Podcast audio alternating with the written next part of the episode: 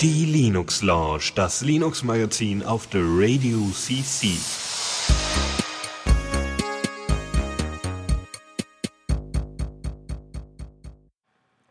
So, und damit wirklich willkommen zur Linux Lounge mit äh, mir, dem Lukas und Dennis. Hallo. Hm. Hallöchen, guten Abend. Ja, äh, kleine technische Schwierigkeiten, die im Nachhinein keinem auffallen werden, aber gut. Ähm, ja. Dann, äh, Dann, das ist nicht was anderes. Bitte? Hm.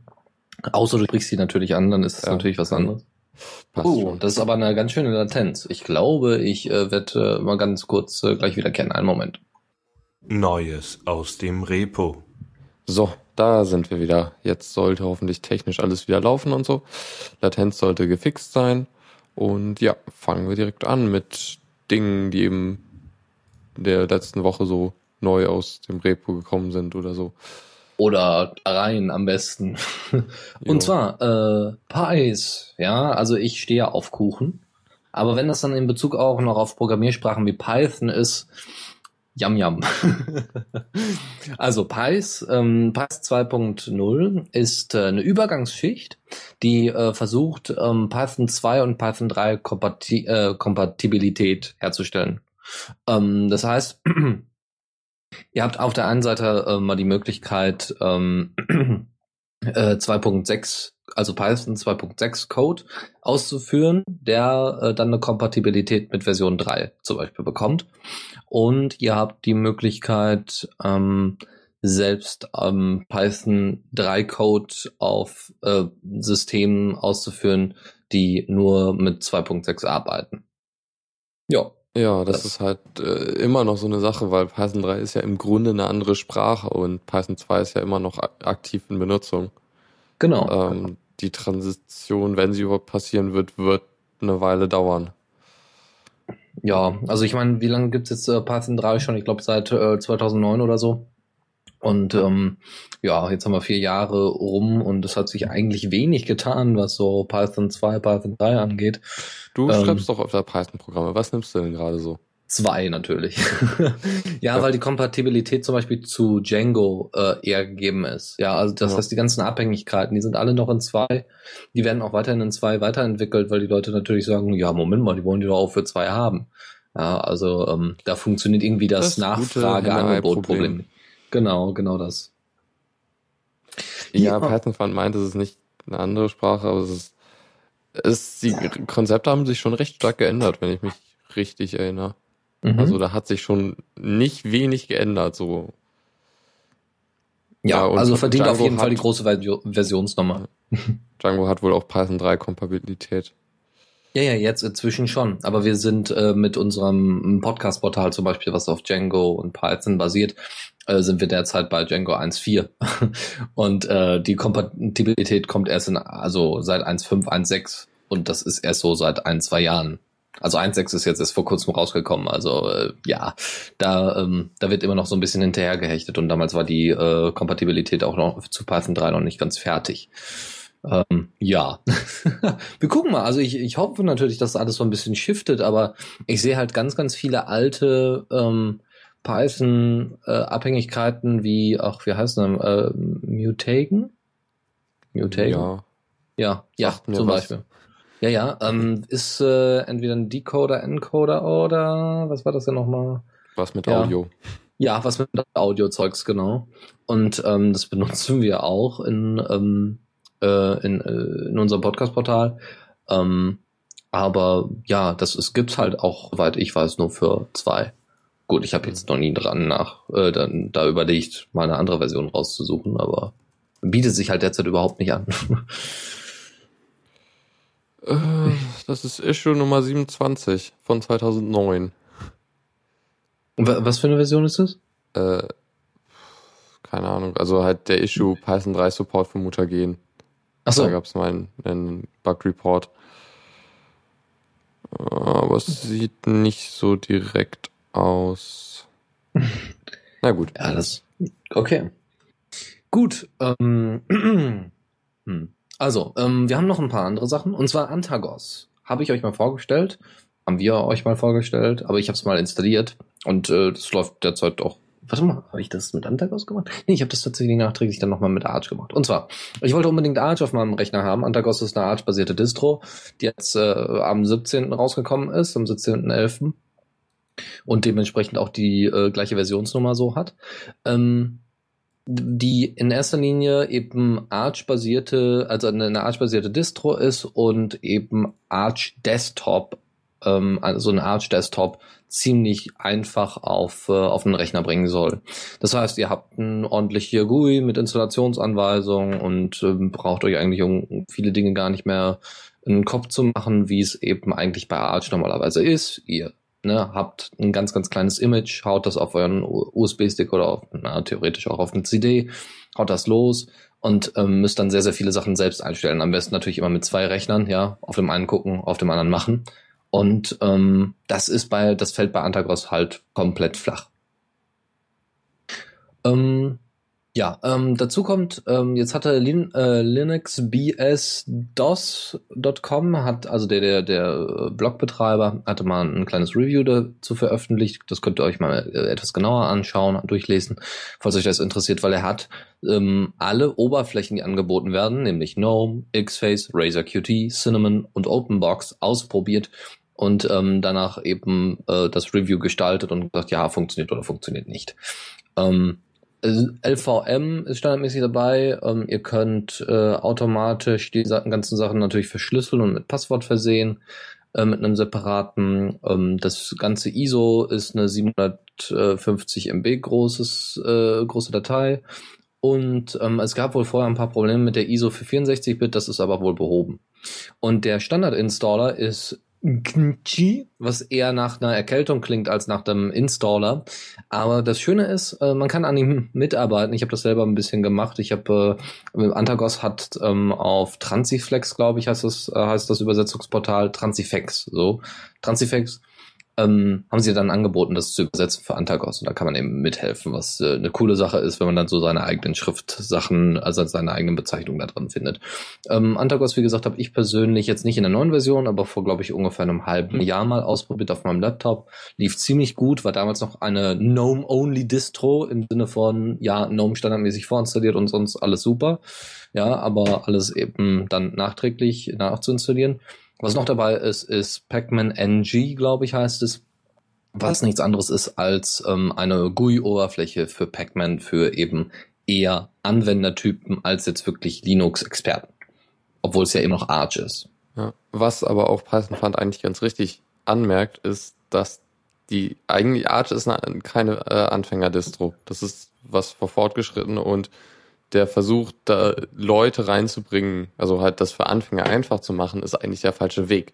Denn wenn du äh, keine Ahnung hast, wie, wie das System funktioniert und so und halt auch grundlegende Sachen mal fixen kannst, dann bist du ziemlich verloren, weil du hast eine einfache Möglichkeit, das System zu installieren, aber kommst von da, äh, von da aus nicht weiter. Deswegen haben sie ja zum Beispiel Pac-Man nachinstalliert. Klar, wenn man dann mal eigene Probleme hat und diese ganzen Helferlein, die damals Ubuntu dabei hatte, die derzeit auch äh, Linux Mint dabei hat, wie Treiberinstallationen und solche Geschichten, dass die äh, immer noch noch nicht noch nicht verfügbar ist. Antagos ist eine relativ neue Distro. Äh, ich glaube, ich glaube, es gab dieses Jahr aus ähm, SynArch hervorgegangen und äh, da mussten sie ja viele Dinge ändern und anpassen, weil ähm, die Kompa äh, Kompatibilität mit Cinnamon nicht mehr so ganz funktioniert hat unter Arch. Ähm, jetzt inzwischen schon, wo Cinnamon ein eigenes Ding ist.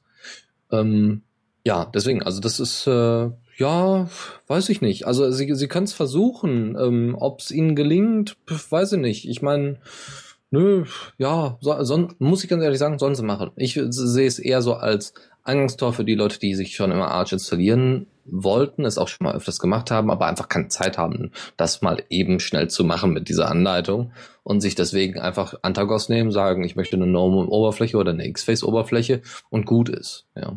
Äh, die sich dann meistens schon eben mit dem System auskennen.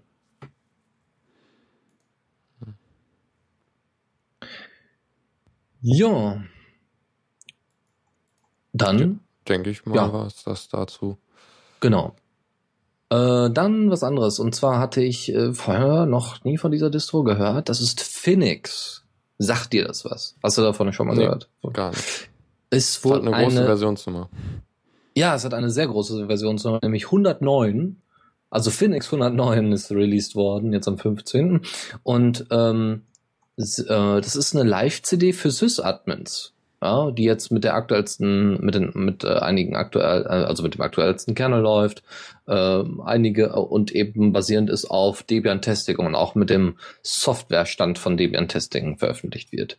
Das Image ist irgendwie 130 MB groß und dann kann man dann eben sein Live-Image da dranhauen. Ich weiß nicht genau, was, also hast wahrscheinlich jetzt nicht unbedingt eine Oberfläche bei 130 MB, aber ähm, ja, das ist ähm, ich finde es eine ne witzige Sache. Es gibt irgendwie noch ein, äh, ein Build-System, das heißt, äh, wie heißt es? Project Neil.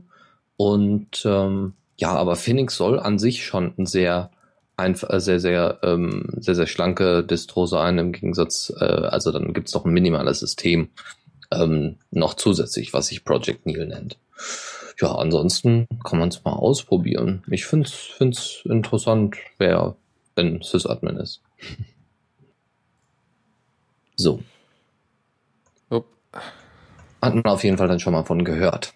So, und ähm, wovon man auch mal hören sollte, das ist Turnkey Linux.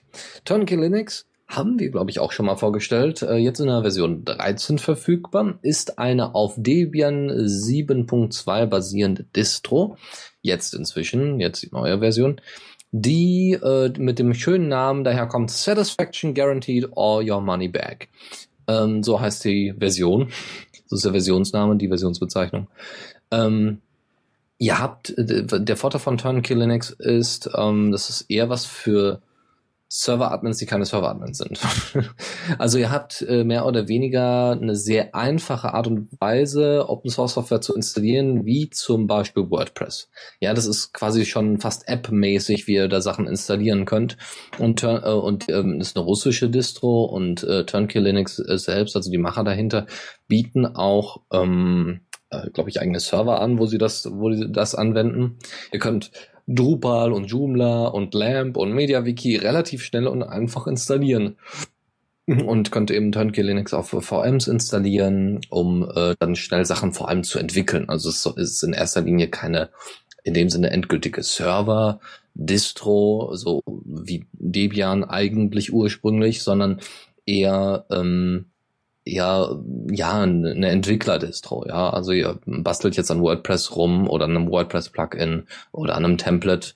Ja, dann wollt ihr jetzt euch nicht lange damit beschäftigen, WordPress zu installieren, auch wenn das schon relativ einfach ist. Aber was haben wir denn noch als komplizierteres Beispiel? Oh, Joomla, MediaWiki, ganze Lamp-Stack, ja. Also es ist schon, ist schon ganz schön, dass das so einfach geht. Und äh, wer da einfach mal Spaß dran hat und ähm, sich das mal angucken möchte, kann das. Gibt's in 64 und 32 Bit natürlich. Ja, ansonsten sind jetzt nur in der neuen Version noch äh, OpenVPN nachher, also die, die haben immer so, so, weiß nicht, 330 Gigabyte Open Source Software zu dem eigentlichen ISO noch dazu. Ähm, so, und, und jetzt sind eben noch so ein paar Applikationen hinterhergekommen, OpenVPN, Observium und Tendec. Wobei ich die letzten beiden nicht kenne. Aber gut zu wissen. Und deswegen, es gab auch schon mal die Anfrage, ob man nicht Diaspora darin integrieren könnte, aber ähm, ne, dass man da eben ein bisschen weiterentwickelt, aber naja gut. Das äh, wäre es jetzt erstmal aus dem Repo. Gut, gut. Newsflash. Ju, ähm, ja, das ist jetzt eigentlich nicht so die Super News, aber trotzdem eigentlich ganz äh, interessant. Äh, eine Gruppe von Studenten hat auf einem, bei einem Bug Report äh, bei Telepathy, also dem Back, Backend für äh, Empathy, dem Chat-Client, haben sie geschrieben, sie wollen mal als Projekt äh, den OTR-Support einbauen, also äh, off, off the record war es, glaube ich. Ähm, und äh, das halt so mit irgendwie finanzieller Unterstützung von irgendwo. Äh, das Ding ist jetzt leider schon September, kommt aus dem September, beziehungsweise der letzte Post hier ist von äh, 7. Oktober, beziehungsweise äh, 19. September ist der letzte von den Leuten, die das wirklich machen wollen. Und bis jetzt ist halt noch nichts passiert. Es gibt keinen Code auf dem Repository, was sie da verlinkt haben, weder noch auf ihrem Blog, wo sie irgendwie Updates bringen wollten. Und ja, also aktuell ist da anscheinend noch nichts passiert und so sowas kann halt auch gut dann irgendwie einstafen. Ja, was halt sehr schade ist, weil die Webseite, die das anbietet, das nennt sich freedomsponsors.org, ist eine ähm, relativ coole Idee dahinter. Das heißt, man, ähm, man kann vorschlagen, hey, ich würde jetzt für das und das Geld, würde ich ähm, Open Source Software programmieren und würde mich dahinter ein bestimmtes Feature setzen. Also man kann quasi Features per Crowdfunding ähm, wählen äh, oder, oder spenden oder fördern. Und ähm, ja, gerade OTR, gerade mit der aktuellen den aktuellen Problemen auch unter Empathy, dass, dass Empathy wirklich so überhaupt keine Möglichkeit hat für OTR, äh, während Pigeon das irgendwie noch in, ähm, wenn das in Purple ist das glaube ich nicht drin, oder wie heißt es eigentlich? Heißt ja nicht Purple, sondern Lip, Lip, Lip Purple doch. Ähm, es ist, glaube ich, nicht standardmäßig drin, sondern das hat Pigeon, glaube ich, nachgebaut. Ne, ich glaube, Adium kann auch nicht. Kann Adium OTR, weißt du das? Ich Ne, Adium ist doch der Mac, die Mac-Version von, die, Genau. die, die Lip Purple benutzt. Dann ziemlich sicher ja.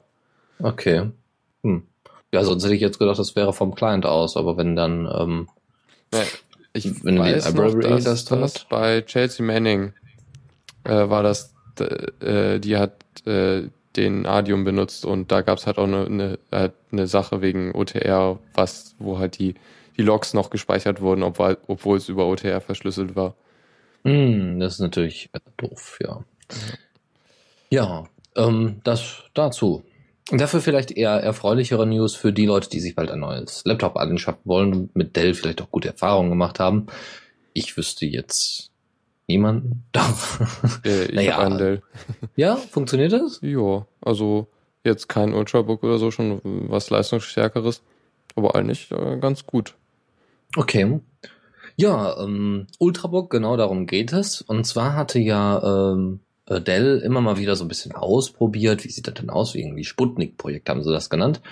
Ähm, immer mal ausprobiert, ja, wir wollen mal so ein paar Ubuntu-Laptops irgendwie anbieten. Ja, und mal gucken, wie die so ankommen. Das war erst irgendwie für spezielle Developer und war auch, glaube ich, erstmal nur für, ähm, für die USA und war alles sehr relativ begrenzt, aber trotzdem schön, dass sie sich bei dem angenommen haben und geguckt haben, ob das irgendwie was bringt.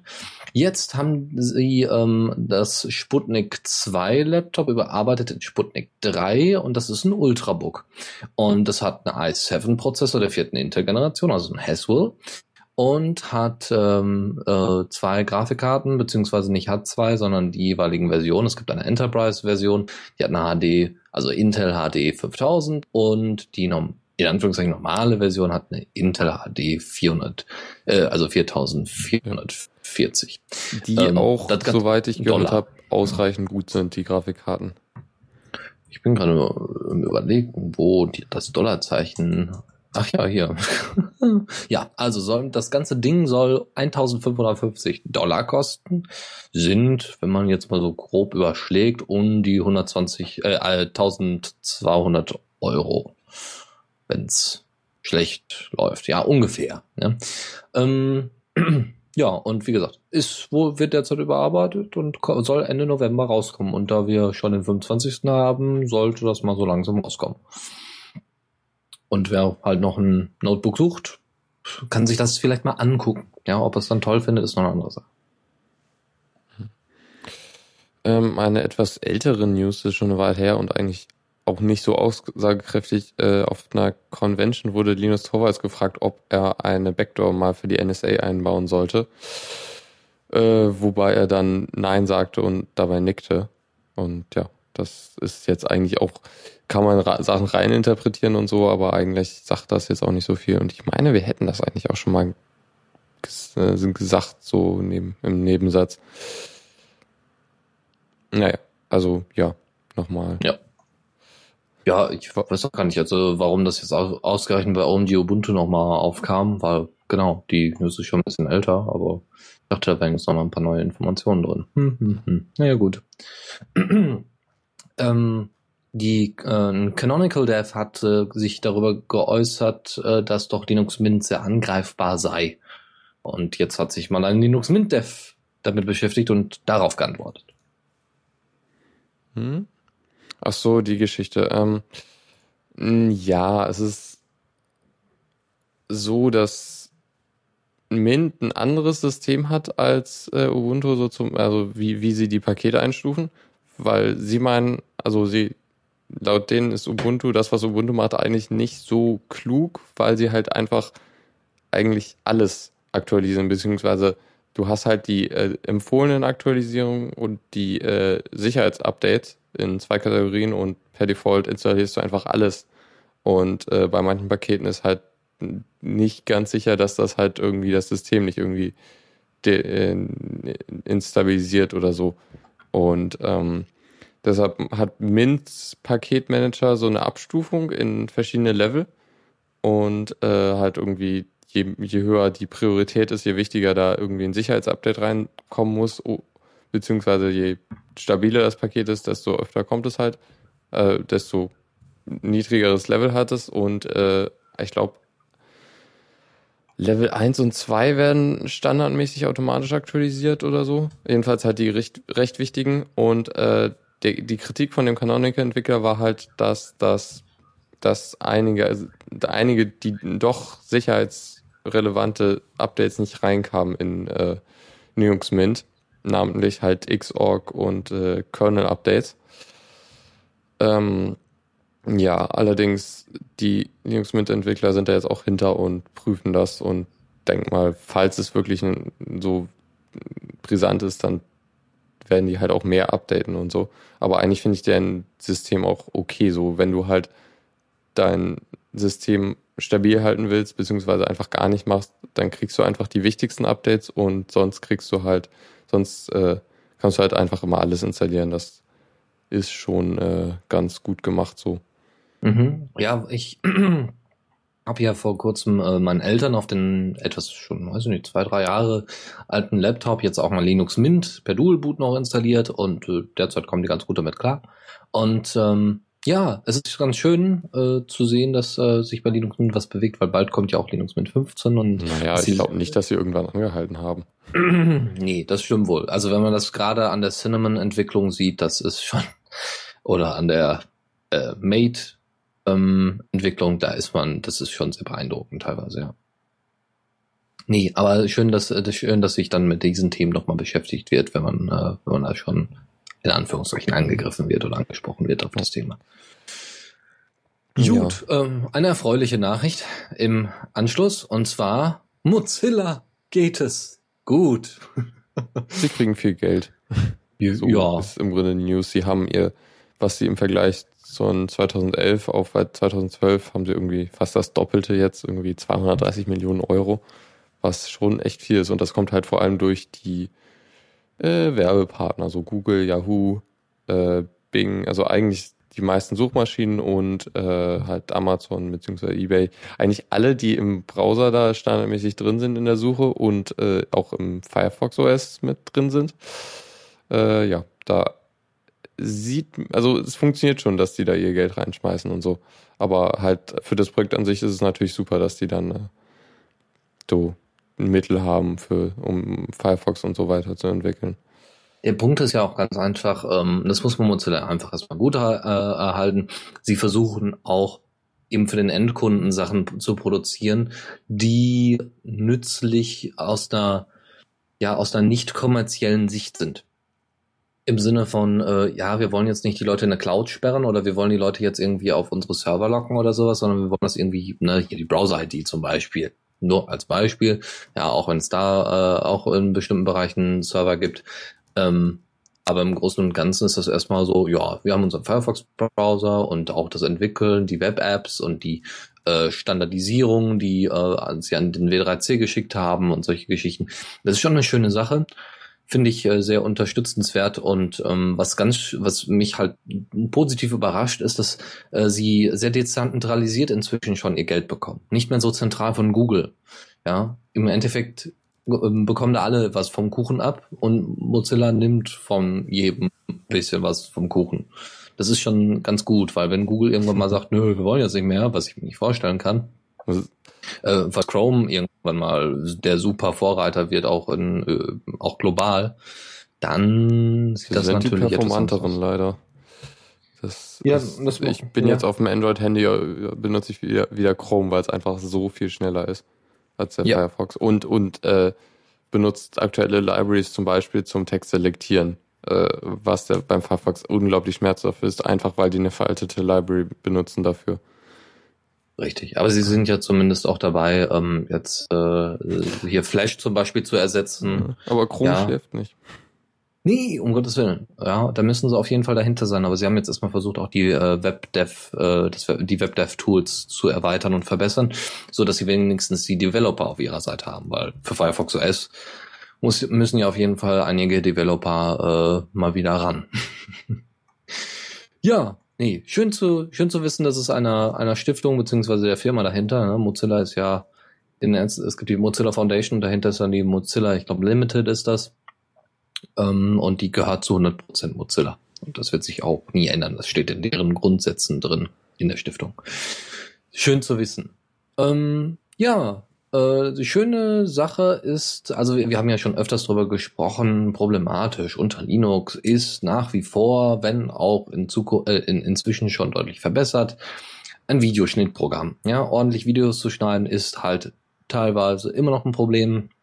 Manche haben sich mit Caden Live an, ähm, angefreundet, andere mit PTV. Und jetzt kommt, was glaube ich schon seit drei Jahren in Entwicklung ist, oder zumindest seit drei Jahren angekündigt wird, oder seit drei Jahren Thema ist, ist Lightworks. Die Entwickler hinter Lightworks, ich glaube EditShare heißen die, ähm, die haben ja schon vor, äh, hier Anfang des Jahres, im April, haben die schon ihre neue Version veröffentlicht und haben gesagt, hier ist die Public Beta, viel Spaß, probiert's aus und schickt uns dann irgendwelche Tests oder äh, irgendwelche Bug Reports und wir arbeiten dann dran. Eben Lightworks auf Linux. Und jetzt haben äh, die Lightworks-Entwickler eine neue Version rausgebracht, ja, wo sie noch mal ein paar Funktionen erweitern. Unter anderem äh, könnt ihr jetzt ähm, auf DVDs und YouTube direkt exportieren. Das heißt, Lightworks scheint wohl auch nicht nur, mit Lightworks wurde unter anderem der Film The King's Speech geschnitten. Äh, natürlich nicht unter der Linux-Version, aber das, das soll nur einfach zeigen, dass das durchaus, dass nicht alles mit Final Cut Pro geschnitten wird ähm, und dass das durchaus eine etwas größere Nummer ist.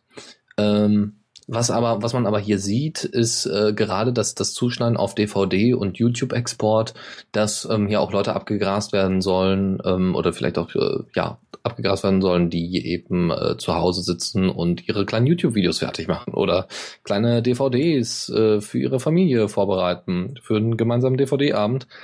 Ähm, das äh, ist äh, durchaus interessant, ja, von so einem großen Part auf den eher kleineren Part umzuschwenken. Ansonsten gibt's noch äh, Hintergrund-Rendering haben sie jetzt drin, ähm, als auch den Hintergrund-Export. Äh, sie haben noch, ähm, noch ein paar Farbkorrekturen, Effekte äh, mit eingebaut.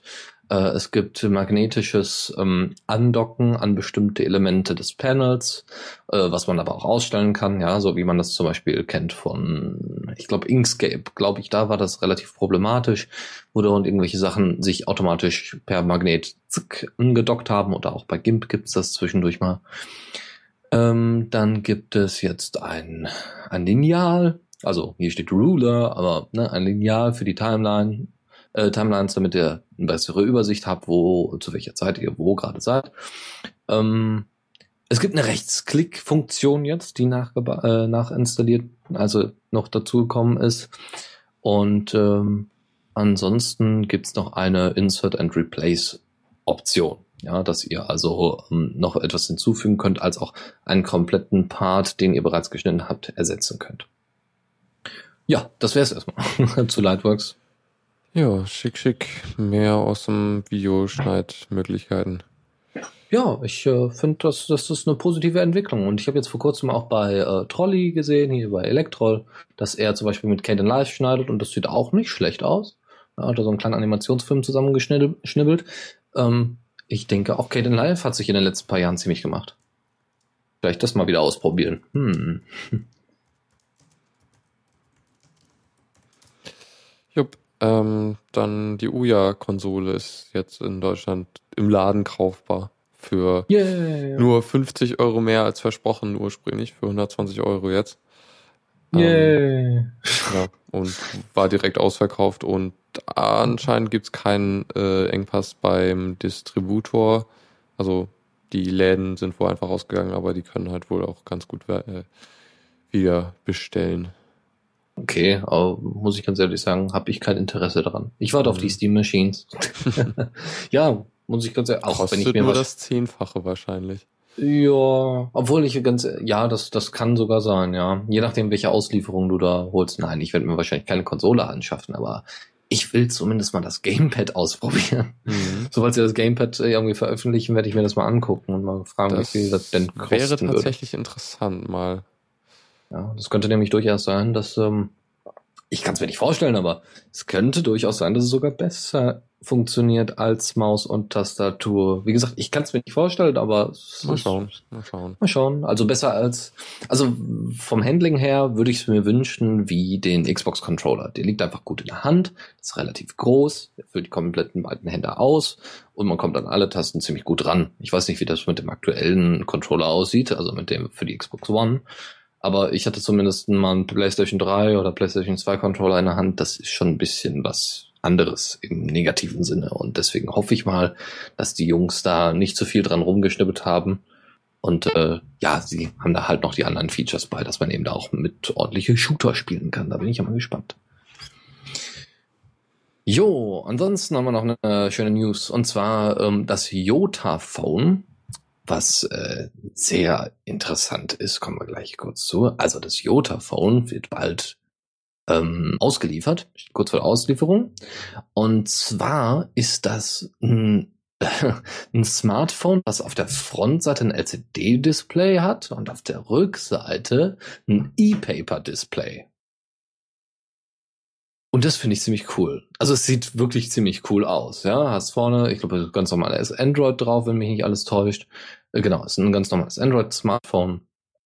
Und ähm, das hat äh, ein 1,7 Gigahertz ARM-Prozessor, äh, ein Snapdragon natürlich, hat 2 GB Arbeitsspeicher, hat 32 GB äh, eMMC-Karte drin und ja, es ist, ich, ich, ich finde es sehr beeindruckend, auch wenn es nun nur ein LCD-Display ist, aber äh, so ein E-Paper-Display eben auf der Rückseite finde ich schon nicht schlecht. Ja, dann kannst du da eben deine Feeds anzeigen oder deine Nachrichten oder was auch immer und äh, eben ganz normal, wie man es eben machen sollte, seine RSS-Feeds lesen oder seine seine PDFs, seine, seine E-Books lesen. Ansonsten ist da noch LTE mit drin, UMTS ist klar, GSM ist auch klar, Wi-Fi ist auch klar. Eine, eine, also an, in der Front eine 1 Megapixel Kamera und in der, auf der Rückseite habt ihr eine 13 Megapixel Kamera. Äh, ja, und noch ganz, ganz viel anderes Zeug wo aber derzeit, glaube ich, also genau, Jelly Bean wird verwendet, also die äh, Android-Version 4.2.2. Oder 4.3, die heißt auch Jelly Bean. Oder so, ja. Und ansonsten das äh, LCD-Display, die Bildschirmdiagonale von 4,3 Zoll äh, und eine Auflösung von kleines HD, also 720p. Ja. Mhm. Ja, und genau, das hatten wir ja auch schon mal. Also ich finde es, ich werde mir das mal genauer angucken. Also dann kann man es bald irgendwie äh, ähm, ah, vorbestellen. Das dauert wohl nicht mehr so lange. Sieht, sieht sehr interessant aus. Aber gut, ich brauche jetzt kein neues Smartphone. Gut, äh, ansonsten noch eine kleine News am Ende und zwar gibt es äh, nach äh, eine eine Aktion von äh, der ja von wahrscheinlich von der Freedom Software Foundation natürlich ähm, Free Software Foundation, Freedom ja auch. ähm, und zwar 30 Jahre gibt es jetzt GNU und alle freuen sich und alle tanzen und alle machen eine Party, Geburtstagsparty. Und jetzt gibt es äh, GNU a Day, also GNU.org slash GNU 30 slash GNU minus, äh, minus Day ist ähm, eine Website, wo ihr sehen könnt, wie ihr innerhalb von vier Wochen ähm, ganz viel Zeug benutzt, was unter GNU lizenziert ist, also GNU Lizenzen, lizenziertes GPL, also Open Source Lizenzen lizenziert ist. Und da stehen dann solche witzigen Sachen drin wie Start using LibreOffice and Open Document instead of Microsoft Office, ja, oder äh, Switch to GNU Linux äh, for Windows 8 und das, für jeden Tag ist immer eine Kleinigkeit bei. Ne? Have an Android Phone, install F-Droid. Das sollte man am neunten Tag machen. Es klingt so ein bisschen, ja, am ersten Tag erschuf, äh, lest ihr das GNU-Manifesto, also Manifest, ähm, und am siebten Tag ruht ihr eine Woche. Nein, aber äh, vier Wochen lang könnt ihr da mal diese Tage so lang nach und nach abgehen. Das sind genau 30 Tage wie eben auch der Geburtstag. Und ähm, ja, dann viel Spaß damit oder beziehungsweise das als Anleitung, als To-Do-Liste für Freunde, Kollegen oder Familie. Ja, aber es ist ja, glaube ich, äh, Geburtstag ist schon eine Weile hin. So, das ist jetzt meine, ich, das war schon vor einer Weile. Ja, gut. Ja. Dann sind wir auch schon durch damit. Zockerecke. Was haben wir denn hier diesmal? Das ist ein Play MG, das ist ein Handheld, äh, was aussieht wie, ja, weiß ich gar nicht, wie sieht das Ding aus? Es sieht aus wie eigentlich normales Android-Smartphone irgendwie. Sehr rund. Also in der Form, in der runden Form, wie man es von der PSP kennt, aber eben halt nur mit Touchscreen und einem, ja, einem Bereich, wo ihr theoretisch irgendwelche Sachen dran befestigen könnt oder eben dieses Handheld irgendwo dran befestigen könnt. Wie gesagt, das ist ein Android-basiertes Handheld. Gibt's auch ordentliche, äh, ordentliche Werbung für und ja, also hat dieselbe, also von der, vom Bildschirm her hat es dieselbe Fläche wie das Galaxy Nexus und es sieht auch irgendwie ganz nett aus und ist halt in erster Linie zum Zocken gedacht. Nur das Galaxy Nexus? Ich meine, wo, wo ist der Vorteil gegenüber meinem Nexus 4? Warum sollte ich mit dem Ding spielen? I don't know. ich Oder denke, ist es einfach, hat es einfach kein, äh, also ist es ein Android-Handy ohne äh, Handyteil, dass man da quasi so ein iPod Touch hat oder so? Ja, ich glaube, das ist es sogar in der Form. Ja, ja ähm, also das heißt, ihr habt einfach keine Möglichkeit, irgendjemand anzurufen. Ähm, aber es ist, wie gesagt, eher ausgelegt zum Zocken, als Handheld, als zusätzliches Device, wer auch immer noch ein zusätzliches Device in der Tasche braucht. Aber ähm, es ist deswegen, ähm, ja, vielleicht interessant für Leute, die sonst immer eine PSP irgendwie mitnehmen und dann eher Angry Birds äh, auf Android spielen wollen. Ich weiß es ehrlich gesagt nicht. Ich habe dafür keine Verwendung, aber vielleicht hat es jemand anderes. Ja. ja. Gut. Next. Yes. Äh, Spielesimulator, nee, nicht Spielesimulator, Spielesimulator, Autorennen. nee, Autorennen-Simulator. Autorennen-Simulator Torx ist in 1.3.5 freigegeben. Und Torx, ja, sieht ganz nett aus, habe ich mal ausprobiert. Also jetzt nicht, nicht die neue Version, aber hatte ich früher mal ausprobiert. Ist jetzt, ja, kommt jetzt an Forsa nicht ran. Grafisch zumindest nicht macht Spaß, ist noch einer der besser entwickelten äh, Open Source Spiele und ja, es hat halt über ein Jahr gedauert, diese Version jetzt endlich mal äh, hinzukriegen und zu veröffentlichen. Ähm, es gibt eine neue Fahrzeugkategorie, die sich Stockcar nennt, was ihr sicherlich kennt. Ja, die ähm, Stockcar im Sinne von ganz normalen Autos, keine Rennwagen, sondern ganz normale Autos. Und ähm, ja, dann fahrt mal eine Runde. Ihr habt 50 verschiedene Rennwagen, 20 Rennstrecken und könnt über 50 Gegner gleichzeitig bekämpfen.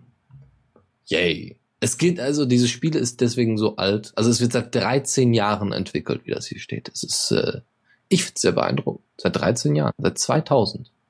Respekt. Aber wie gesagt, wenn man ein Jahr für eine Version da braucht und da jetzt nur so Kleinigkeiten mit hinzukommen. Also die AI ist wohl noch ein bisschen verbessert worden. Aber das war's dann auch. Aber wer halt auf Autos steht, der kann sich das vielleicht doch mal angucken. Jo. Jo, dann ein bisschen was zu äh, Mousecraft. Was ein Plattformer ist mal wieder. Also es ist aktuell im Steam, Steam Early Access, aber auch für Linux. Und erinnert an äh, dieses Spiel, wie hieß es nochmal, äh, Lemmings beziehungsweise mhm. gibt es auch eine Tux-Variante davon, wo man halt äh, irgendwelche äh, Figuren, die halt autonom laufen, halt immer halt geradeaus und so und wenn sie auf ein Hindernis treffen, dann drehen sie um. Ähm, in diesem Fall muss man halt ein paar Mäuse durch ein Labyrinth bringen, indem man Tetris-Blöcke äh, platziert, was auch recht nett ist. Und äh, ja, da äh, geht man dann durch und äh, es ist ganz nett gemacht. Mhm. Ja, schön. Schön. Ja, wie gesagt, noch mehr Puzzle, noch mehr kleine Spiele. Ja, Indie-Games haben wir eigentlich schon genug, aber es kann, können eigentlich nie zu viel sein. Gut. Ähm, ein Standard, ein, ein, weiß ich nicht, Standard, nee, aber ein, ein, ein Klassiker in der Linux-Spieleszene. Von Anfang an dabei. GNU Chess 3. Nee, nicht 3.6.1 ist veröffentlicht. Und das Coole an dieser neuen Version ist, dass jetzt ähm, auch die äh, auch die Figuren im Terminal angezeigt werden. Also richtig, wirklich Figuren. So TF8. Ziemlich cool. Ihr könnt also einfach mal äh, GNU installieren, das im Terminal ausführen und könnt dann da euch die Figuren direkt anzeigen lassen. Das ist die große, neue, tolle Neuerung. Mhm. Wahrscheinlich nutzen einfach die, die Icons, die in äh, UTF-8 drin sind. Da gibt's ja einige. Ja. Unicode. Genau, genau, das, äh, genau, das wird verwendet. Vorher war es eben so, dass es nicht eben die, die Unicode-Dinger verwendet worden sind, ähm, sondern äh, ganz normale Buchstaben, ja, einfach ein Groß- und Klein, Groß- und Kleinbuchstaben, äh, mit jeweiliger Bezeichnung für Turm und Co., äh, nur eben auf Englisch. Obwohl, ich weiß gar nicht, wahrscheinlich haben die das in Deutsch sogar umgeswitcht, aber naja. Ja, und ähm, ja, jetzt ist es vielleicht mal ein bisschen ansehnlicher, wer es braucht. Ja, ist auch mal zu sehen. Ist unter, also die Version ist jetzt unter GPL äh, Version 3 veröffentlicht worden. Schön zu wissen, wer Spaß am Schachspielen hat. Ich denke mal, ihr könnt auch dagegen gegen, äh, gegen eine äh, KI kämpfen. Ja, ansonsten noch äh, eine kleine News. Und zwar Nuclear Dawn ist ein Spiel, das jetzt in die B kommt. Und zwar für Linux natürlich. Und Nuclear Dawn ist ein Mischmasch aus also soll bald zu Steam kommen. Es ist ein Mischmasch aus einem Shooter, also wirklich Shooter und ähm, einem Real-Time Strategy Game wie Zero AD. Naja, eher weniger Zero AD. Ja, es ist etwas einfacher gehalten, aber ihr könnt halt direkt ins Spiel, direkt, äh, direkt in eure Kampfszenen eingreifen als ganz normaler Shootender. Und das okay. sieht sehr noch, noch ein Shooter für Linux. Ja, also, können, also auch da können es nicht genug sein gerade Shooter brauchen wir mehr. Also bessere Shooter, wie gesagt, nicht die typischen Quake-Dinger. Was predige ich das hier schon seit Jahren? Aber es sieht wirklich gut aus. Also scheint auch so gut, hm, ziemlich gut zu laufen. Die Entwickler hm, entwickeln das natürlich auf, auf Ubuntu erstmal angepasst und ja, das wird bei uns wahrscheinlich in Zukunft auch dann laufen unter Arch und Co. Mit Steam. Jupp. Na gut, da. dann äh, fertig mit der Zockerecke. Kommando der Woche. Cheat, ein kleines Tool, was im Grunde eine vereinfachte Manpage ist. Und zwar zeigt es eine Übersicht an über so Sachen, also über Kommandozeilen auf Parameter oder Kombinationen von denen, äh, die man halt oft benutzt. Irgendwie, wenn man zum Beispiel äh, cheat tar eingibt, dann kriegt man halt, wie man Archiv packt, entpackt und äh, ja, verschiedene ähm, Formate, also BC2, äh, äh GZ und so, ähm, wie man die auswählt und so. Und das ist eigentlich eher so eine Sache wie, ja, ich will eigentlich mal, ich will wissen, wie man so eine oft genutzte Fertigkeit von einem äh, Kommando benutzt und will mich nicht durch die Man-Page hangeln. So, dafür ist das ganz gut. Mhm. Ja, da habe ich äh, noch was, was ich jetzt noch nicht hier angeschrieben hatte, und zwar Explain Shell. Das, äh, ist ein das hatten wir schon. Achso, achso sorry. Okay, ich hab, dann habe ich, dann hab ich nichts gesagt.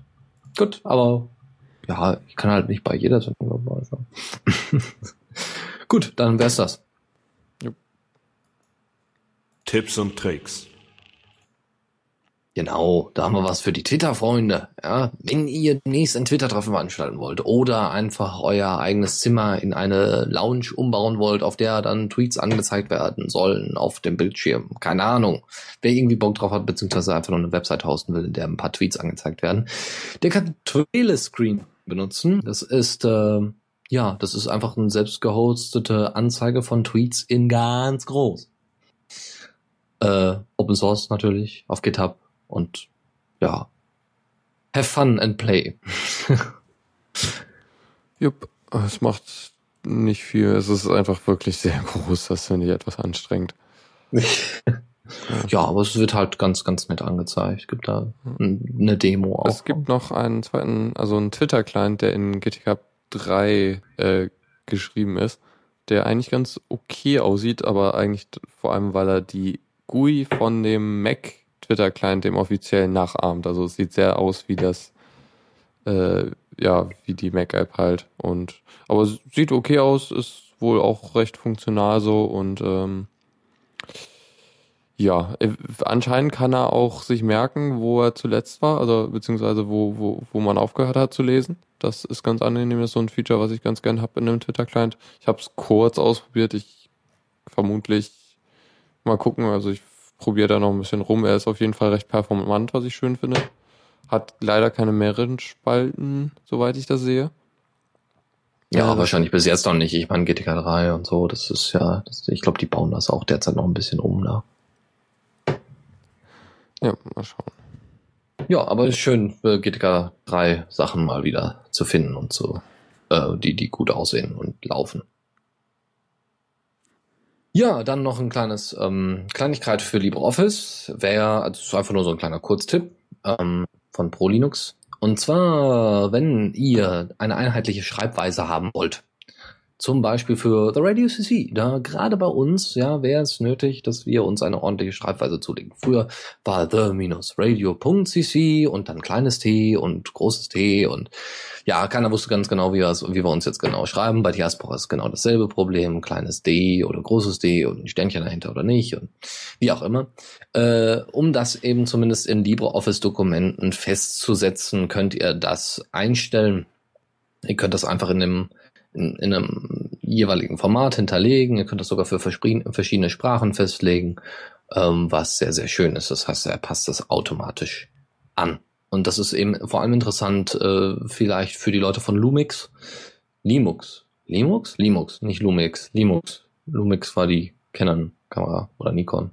Ähm, äh, Im Sinne von, wenn ihr LibreOffice äh, im in der Verwaltung oder sowas nutzt, ja, ist es natürlich ganz schön, genau solche Sachen schon festgesetzt zu haben.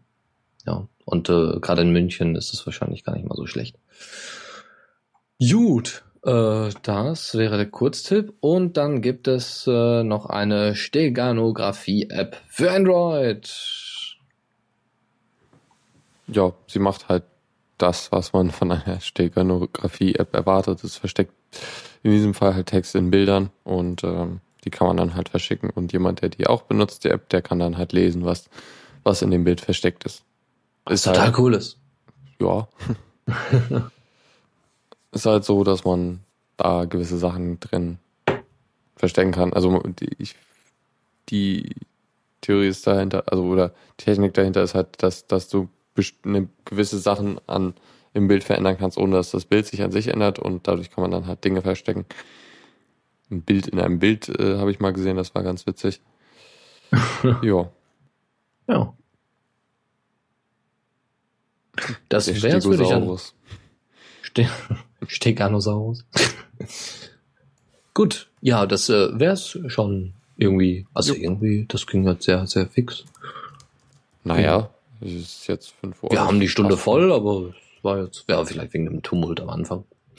Ja gut, Lukas, dann danke ich dir ja. fürs äh, Stream und Mitmoderieren und äh, dann hoffentlich hören wir uns dann also wieder nächste Woche oder Fall dran ist wahrscheinlich jetzt am äh, Mittwoch wieder dran. Ja.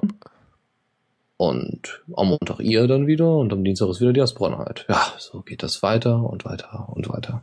Bis irgendwann Weihnachten ist und dann gucken wir mal. Mhm. Jo. Okay, dann äh, bis nächste Woche und äh, vielen Dank fürs Zuhören. Ciao, ciao. Ciao, ciao. Vielen Dank fürs Zuhören. Die Shownotes findet ihr auf theradio.cc zusammen mit dem Mitschnitt und dem RSS-Feed der Sendung. Solltet ihr Ideen oder Themen für uns haben, dann schreibt uns einfach an kommentar at theradio.cc. Wir freuen uns immer über konstruktive Kritik zur Sendung. Bis in einer Woche.